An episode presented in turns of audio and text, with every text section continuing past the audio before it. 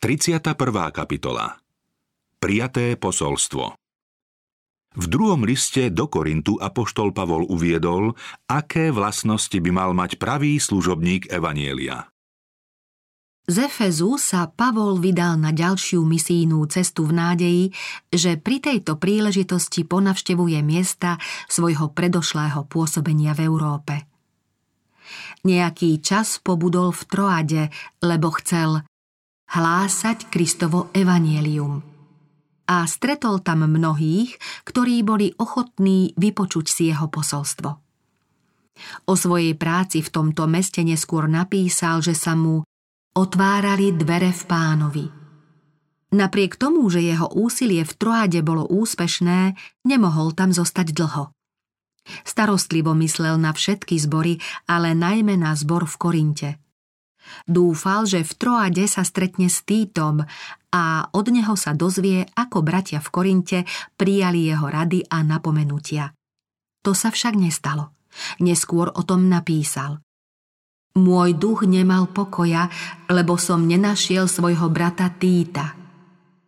Preto odišiel z Troady a preplavil sa do Macedónska, kde sa vo Filipách stretol s Timotejom starosti aj radosť. V tom čase Pavla sužovali starosti o korinský zbor, ale predsa dúfal v to najlepšie. Občas ho však zvieral smútok pri pomyslení, že by jeho rady a napomenutia mohli byť pochopené nesprávne. Počase napísal Naše telo nemalo nejaký odpočinok, ale zo všetkých strán samé súženie. Zvonka boje, vnútri úzkosti. Ale Boh, ktorý potešuje ponížených, potešil nás týtovým príchodom. Tento verný posol priniesol radostnú správu, že medzi korinskými veriacimi nastala obdivuhodná zmena. Z Pavlovho listu mnohí prijali napomenutie a kajali sa zo svojich hriechov. Ich život už nebol hambou kresťanstva, naopak veľmi ovplyvnil šírenie praktickej zbožnosti. Apoštola to potešilo a poslal svoj druhý list veriacim do Korintu, kde vyjadril srdečnú radosť nad tým, že jeho úsilie padlo na úrodnú pôdu. A tak, ak som vás v liste aj zarmútil, nelutujem to, ak som aj ľutoval – keď ho tiesnili obavy, že jeho slovami pohrdnú, niekedy ľutoval, že im tak rozhodne a prísne napísal. Teraz sa radujem, pokračoval. Nie preto, že ste sa zarmútili, ale že vás ten zármutok pohol k pokániu. Bol to zármutok podľa Božej vôle, aby ste v ničom neutrpeli škodu našou vinou. Veď zármutok podľa Božej vôle spôsobuje pokánie na trvalú spásu. Taká ľútosť, ktorú vyvoláva vplyv božskej milosti na srdce, povedie k vyznaniu a opusteniu hriechu. Podľa apoštolových slov práve také plody sa objavili v živote korinských veriacich. Pozrite, čo znamená zarmútiť sa podľa Božej vôle – Akú starosť to vo vás vyvolalo, akú obranu, aké rozhorčenie, akú bázeň, akú túžbu, akú horlivosť. Po nejaký čas Pavol znášal ťarchu starostlivosti o zbory, bremeno také ťažké, že ho sotva uniesol. Falošní učitelia sa snažili zničiť jeho vplyv medzi veriacimi a namiesto pravdy Evanielia presadiť vlastné učenie.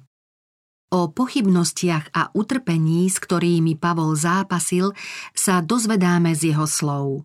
Súženie doľahlo na nás nadmieru ťažko, nad našu silu, takže sa nám už ani nechcelo žiť. Jeden dôvod na úzkosť však teraz pominul – keď sa Pavol dozvedel, že korinskí veriaci jeho list prijali, vyjadril túto radosť slovami. Nech je zvelebený Boh a Otec nášho Pána Ježiša Krista, Otec milosrdenstva a Boh všetkej útechy – on nás potešuje v každom našom súžení, aby sme mohli aj my potešovať tých, čo sú v akomkoľvek súžení, tou útechou, ktorou Boh potešuje nás. Lebo ako sa v nás rozmnožujú Kristové utrpenia, tak sa za Krista rozhojňuje aj naša útecha. Ak sme teda sužovaní, je to na vašu potechu a spásu. Ak sme potešovaní, je to vám na potešenie, ktoré sa prejavuje v znášaní takých istých utrpení, aké znášame aj my. A naša nádej vzhľadom na vás je pevná, veď vieme, že ako máte účasť na utrpeniach, tak budete mať aj na úteche. Keď Pavol vyjadroval svoju radosť nad ich opätovným obrátením i nad ich rastom v milosti, všetku chválu za túto zmenu srdca a života pripísal Bohu. Zvolal, ale vďaka Bohu, ktorý nám vždy dáva víťazstvo v Kristovi a naším prostredníctvom zjavuje na každom mieste vôňu jeho poznania – lebo sme Kristovou ľúbeznou vôňou pre Boha uprostred tých, čo sú na ceste spásy i tých, čo idú do záhuby. V tom čase bývalo zvykom, že víťazný veliteľ vo vojne privádzal so sebou pri návrate aj zástup zajadcov. Pri takej príležitosti boli určení nosiči kadidla a keď armáda víťazoslávne pochodovala domov, Ľúbezná vôňa bola zajacom určeným na smrť vôňou smrti s náznakom, že čas ich popravy sa blíži. Tým väzňom, ktorí našli u svojich zajacov milosť a ktorých život mal byť ušetrený, bola vôňou života, lebo im naznačovala, že sa blíži ich vyslobodenie. Pavol bol teraz plný viery a nádeje. Uvedomoval si, že Satan nezvíťazí nad Božím dielom v Korinte a slovami chvály vyjadril vďačnosť svojho srdca. On a jeho spolupracovníci oslávia svoje víťazstvo nad kristovými nepriateľmi a pravda sa bude zvestovať s novou horlivosťou a rozšíri poznanie spasiteľa. Vôňa Evanielia sa mala rozšíriť po celom svete ako vôňa kadidla tým, čo príjmu Krista – Posolstvo sa stane vôňou života na život. Ale tým, čo majú zahynúť v nevere, stane sa vôňou smrti na smrť. Ozajstný Kristov služobník Keď si Pavol uvedomil ohromujúcu veľkosť zvereného diela, zvolal Ale kto je na to súci? Kto dokáže zvestovať Krista tak, aby jeho nepriatelia nemali oprávnený dôvod pohrdnúť poslom či posolstvom, ktoré prináša? Pavol chcel, aby si veriaci uvedomovali zodpovednosť za službu Evanielia.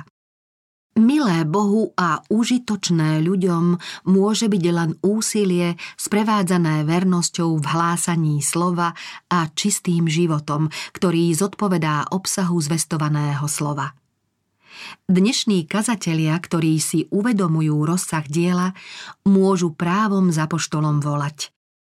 Ale kto je na to súci? Našli sa takí, ktorí Pavla obviňovali, že sa vychvaľoval, keď písal svoj predošlý list. A poštol sa o tom zmienil, keď sa spýtal členov, či takto posudzujú jeho pohnútky. Začíname zasa odporúčať samých seba? Alebo potrebujeme, ako niektorí, odporúčajúce listy k vám alebo od vás – Veriaci, ktorí sa stiahovali na nové miesto, niesli si často so sebou odporúčajúce listy od zboru, v ktorom boli predtým.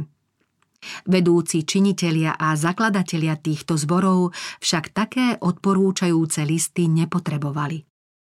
Odporúčaním, ktoré Pavol potreboval, boli predsa veriaci v Korinte, vyvedení z modloslužby k viere v Evangelium. Tým, že prijali pravdu, a že v ich živote nastala zmena, vydávali jasné svedectvo o pravdivosti jeho úsilia, ako aj o jeho autorite radiť, karhať a napomínať v poverení Kristovho služobníka. Pavol hľadal na korinských bratov ako na svoje svedectvo. Povedal, vy ste náš list napísaný v našich srdciach, ktorý poznajú a čítajú všetci ľudia – Veď je zjavné, že ste Kristov list, ktorý sme my vyhotovili, napísaný nie atramentom, ale duchom živého Boha. Nie na kamenných tabuliach, ale na živých tabuliach srdca. Obrátenie hriešnikov a ich posvetenie pravdou je pre Božieho služobníka tým najmocnejším dôkazom, že ho ku kazateľskej službe povolal Boh. Dôkaz jeho apoštolstva je napísaný na srdciach obrátených veriacich a svedčí o ich obnove života. Spodobený je v nich Kristus, nádej slávy. Tieto pečate služby sú pre kazateľa veľkou posilou. Dnešní Kristovi kazatelia by mali mať podobné osvedčenie, aké korinský zbor vydal o Pavlovej práci. Aj keď je dnes mnoho kazateľov, len zriedkavo sa nájdu schopní, posvetení služobníci, plní lásky, ktorá prebývala v Kristovom srdci. Pícha, sebaistota, láska k svetu, vynachádzanie chýb, zatrpknutosť, nenávisť. To je ovocie života mnohých vyznávačov Kristovho náboženstva. Ich život je totiž v príkrom rozpore so spasiteľovým životom a často prináša smutné svedectvo o povahe kazateľskej služby, ktorá ich priviedla k obráteniu. Poklad v hlinených nádobách Nikto nemôže získať väčšiu česť, než je tá, že ho Boh poverí konať službu kazateľa Evanielia – Tí však, ktorých Boh požehnáva mocou a úspechom, sa nevychvaľujú. Uznávajú, že sú od Boha úplne závislí a uvedomujú si, že sami od seba nemajú nejakú moc. S Pavlom hovoria nie, že by sme boli schopní vymyslieť niečo sami od seba, ako by to bolo z nás, ale naša schopnosť je z Boha. On nás urobil súcich za služobníkov novej zmluvy. Verný služobník slova koná pánovo dielo. Uvedomuje si dôležitosť svojej práce, vie, že k cirkvi a k svetu má podobný vzťah, aký mal Kristus. Neúnavne vedie hriešnikov k šľachetnejšiemu, vyššiemu životu, aby získali odmenu víťaza. Jeho úst sa dotkol žeravý uhlík z oltára – a preto vyvyšuje Ježiša ako jedinú nádej hriešnika.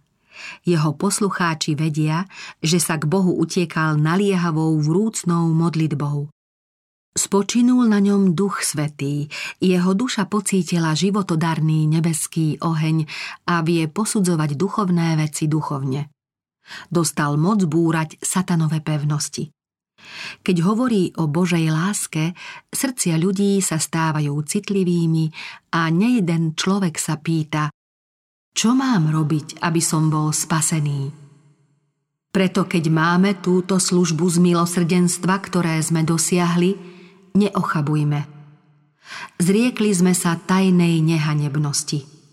Nepočíname si úskočne ani nefalšujeme Božie slovo, ale zjavujeme pravdu, a tak sa pred Bohom odporúčame svedomiu všetkých ľudí. A ak je naše evanielium ešte zahalené, je zahalené tým, čo idú do záhuby. Im, neveriacim, Boh tohto veku zaslepil mysle, aby im nezažiarilo svetlo Evanielia o Kristovej sláve, ktorý je obrazom Boha. Veď nie seba hlásame, ale Ježiša Krista – pána. My sme len vaši služobníci pre Ježiša. Lebo Boh, ktorý povedal nech z temnôt zažiari svetlo, zažiaril aj v našich srdciach na osvietenie poznania Božej slávy v tvári Ježiša Krista. Takto Apoštol zveleboval Božiu milosť a Božie milosrdenstvo, ktoré sa prejavilo v tom, že Boh mu zveril posvetnú úlohu byť Kristovým služobníkom. Len veľká Božia milosť ho zachovala v ťažkostiach, utrpení a v nebezpečenstve práve tak, ako aj jeho bratov. Svoju vieru a učenie neprispôsobovali svojim poslucháčom ani nezamlčali podstatné spasiteľné pravdy, aby ich učenie bolo pútavejšie. Pravdu zvestovali jednoducho a jasne a modlili sa, aby mohli presvedčiť ľudí a priviesť ich k obráteniu. Dbali o to, aby ich správanie bolo v súlade s tým, čo zvestujú, aby sa hlásaná pravda mohla každému svedomiu odporúčiť sama. Apoštol pokračuje. Tento poklad máme v hlinených nádobách, aby mal Boh zvrchovanú moc a nie my. Božiu pravdu mohol zvestovať aj zástup bezhriešných anielov. Boží plán však bol iný. Za nástroje na uskutočnenie svojich zámerov si vybral ľudí, nedokonalé ľudské bytosti. Do hlinených nádob vložil poklad nedozernej ceny. Svet má dostať jeho požehnania prostredníctvom ľudí. Prostredníctvom nich má Božia sláva zažiariť v tme hriechu. Lásky plnou službou majú slúžiť hriešným a núdznym a viesť ich ku krížu a vo všetkom svojom počínaní majú slávu, česť a chválu pripísať tomu, ktorý je nad všetkými a nad všetkým. Hrdina kríža Pavol sa zmienil o svojej skúsenosti a ukázal, že slúžiť Kristovi sa nerozhodol z nejakých sebeckých pohnútok, pretože jeho cesta bola plná skúšok a pokušenia. Napísal zo všetkých strán nás sužujú, ale nie sme stiesnení. Sme bezradní, ale nepoddávame sa. Prenasledujú nás, ale nie sme opustení. Zrážajú nás, ale nehynieme. Stále nosíme na tele Ježišovo umieranie, aby sa na našom tele zjavil aj Ježišov život.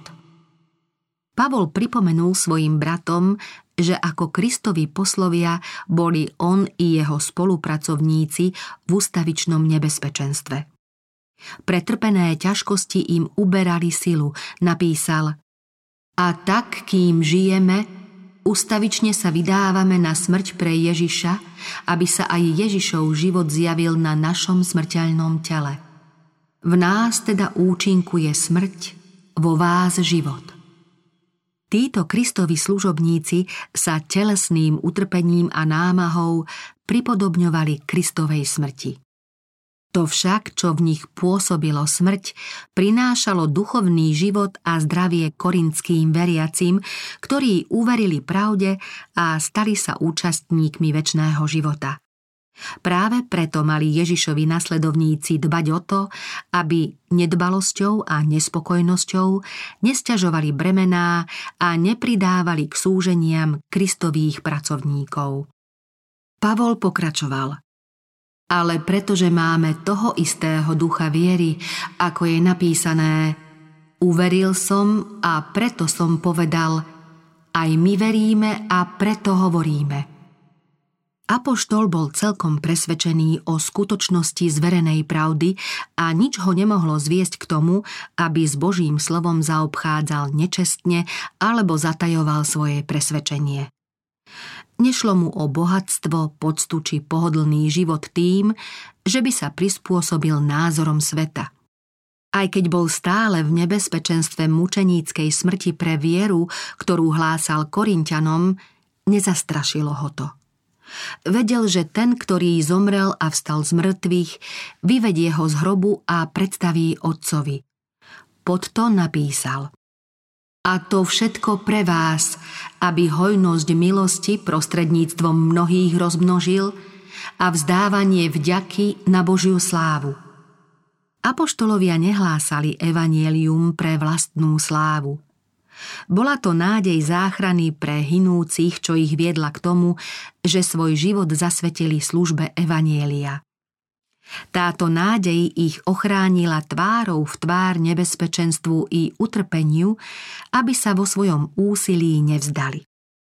Pavol ďalej napísal Preto neochabujeme, hoci náš vonkajší človek chradne, náš vnútorný sa zo dňa na deň obnovuje – Apoštol si uvedomoval moc nepriateľa, ale aj keď mu upúdali telesné sily, predsa zvestoval Kristovo evanielium verne a neochvejne ďalej.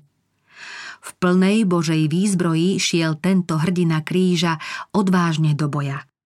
Radostný zvuk jeho hlasu svedčil o víťazstve. Pri pohľade na odmenu slúbenú verným víťazne zvolal – Veď naše terajšie ľahké súženie prinesie nám nesmierne veľkú váhu väčšnej slávy, ak nehľadíme na to, čo je viditeľné, ale na to, čo je neviditeľné. Lebo viditeľné je do času, ale neviditeľné je na veky. Kristova láska Vážnymi, pohnutými slovami Apoštol prosil bratov v Korinte, aby sa znova zamysleli nad nevystihnutelnou láskou svojho vykupiteľa. Napísal Veď poznáte milosť nášho pána Ježiša Krista, že hoci bol bohatý, stal sa pre vás chudobný, aby ste sa vy jeho chudobou obohatili – Viete, z akej výšky sa sklonil a do akého hlbokého poníženia zostúpil. Keď sa raz rozhodol ísť cestou seba zaprenia a obeti, neodvrátil sa už od nej, hoci ho to stálo život. Medzi trónom a krížom nemal nejaký odpočinok. Pavol dopodrobna vysvetlil, ako sa spasiteľ pre nás ponížil, aby to mohol pochopiť každý, kto bude čítať jeho list – Krista predstavil takého, aký skutočne bol, ako bol Bohu rovný a s ním prijal poctu anielov. Potom ukázal Ježišovu cestu až do najhlbších hlbín poníženia. Bol totiž presvedčený, že každé sebectvo by sa vytratilo zo života jeho čitateľov, keby sa mu podarilo zvestovať im evanielium tak, aby prijali nepochopiteľnú obeď, ktorú priniesol majestát neba.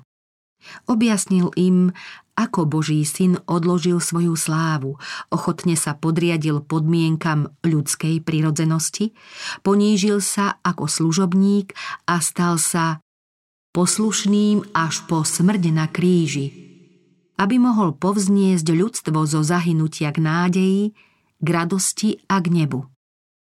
Keď uvažujeme o jeho božskej povahe vo svetle kríža, vidíme milosrdenstvo, vľúdnosť a odpustenie spojené so spravodlivosťou.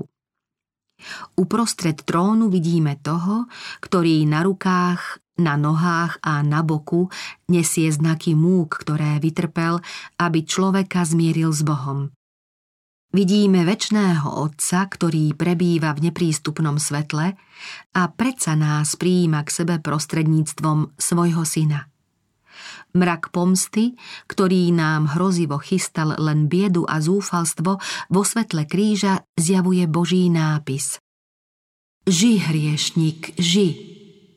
Vy, kajúcni veriaci ľudia, žite. Zaplatil som za vás výkupné. Pri uvažovaní o Kristovi sa pozvoľna dostávame do krajiny bezmedznej lásky. Snažíme sa túto lásku vyrozprávať, ale jazyk na to nestačí. Keď sa zamýšľame nad jeho pozemským životom a obeťou za nás, nad jeho príhovornou službou v nebi a nad všetkým, čo pripravuje tým, ktorí ho milujú, môžeme len zvolať Láska je v tom, že nie my sme milovali Boha, ale že On miloval nás a poslal svojho syna ako zmiernu obetu za naše hriechy. Pozrite, akú veľkú lásku nám daroval Otec. Voláme sa Božími deťmi a nimi aj sme. V každom skutočnom učeníkovi horí táto láska ako posvetný oheň na oltári srdca. Práve na tejto zemi sa Božia láska zjavila prostredníctvom Krista. A na zemi majú Božie deti odzrkadľovať túto lásku svojim nepoškvrneným životom. Takto budú hriešnici privedení ku krížu, aby na ňom uvideli Božieho baránka.